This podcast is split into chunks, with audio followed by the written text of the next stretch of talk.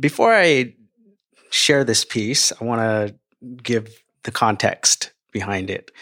And it was basically my first job and the first time I ever tutored somebody.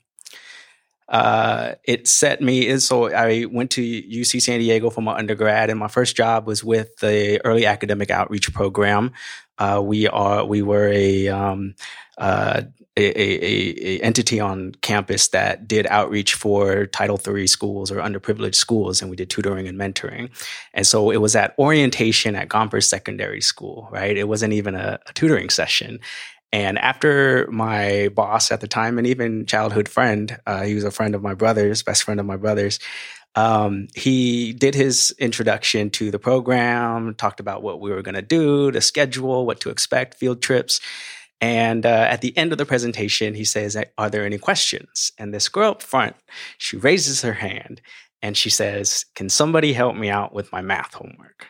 And he's kind of like, Well, we weren't really prepared to do tutoring at this time, but is anyone available? Well, he didn't even ask if anyone was available because he knew me already. He said, Viet, can you help her out?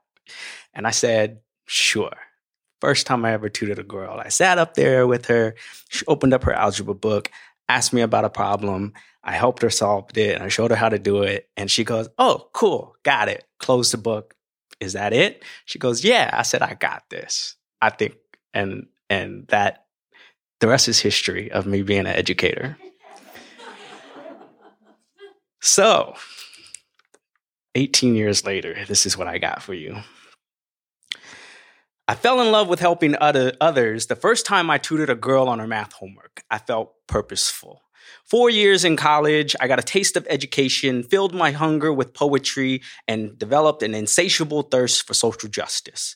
After 17 years in the game, I, the search for equity, I've come to realize that I've been part of the biggest problems I'm looking to find solutions for. I told them, college is the key to your future, a ticket to your dreams. I said, college will open up doors for you. I didn't know I was selling them seats to the greatest magic show on earth where the doors lead to fantasies, illusions of happiness pre-programmed by reality TV. You too can be a millionaire if you answer enough questions right for the next four, four years to the rest of your life. But they don't ever really ask you the right questions. I taught schools how to improve test scores, made sure these at-risk kids were ready to pay for, apply for financing. I told them it's an investment. I didn't realize I may be the gateway to the greatest heist ever pulled, a pawn on the chessboard, a monkey turning a crank, the distraction distraction to the trick. The San Diego County Office of Education found that only 26% of seventh graders will successfully graduate college. I'd like to think my numbers are higher, but I worry.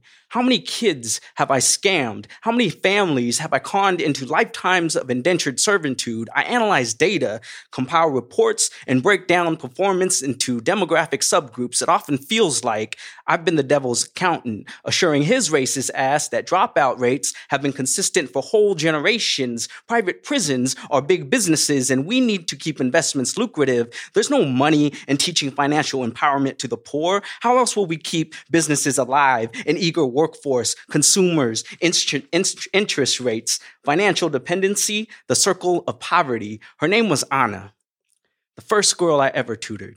She went to Sec- Gompers Secondary, how ironic, a school named after a European immigrant known for his leadership in the American labor union, yet opposed immigration due to lowered wages and a white superiority complex. I often wonder if I helped her to achieve her dreams, or his.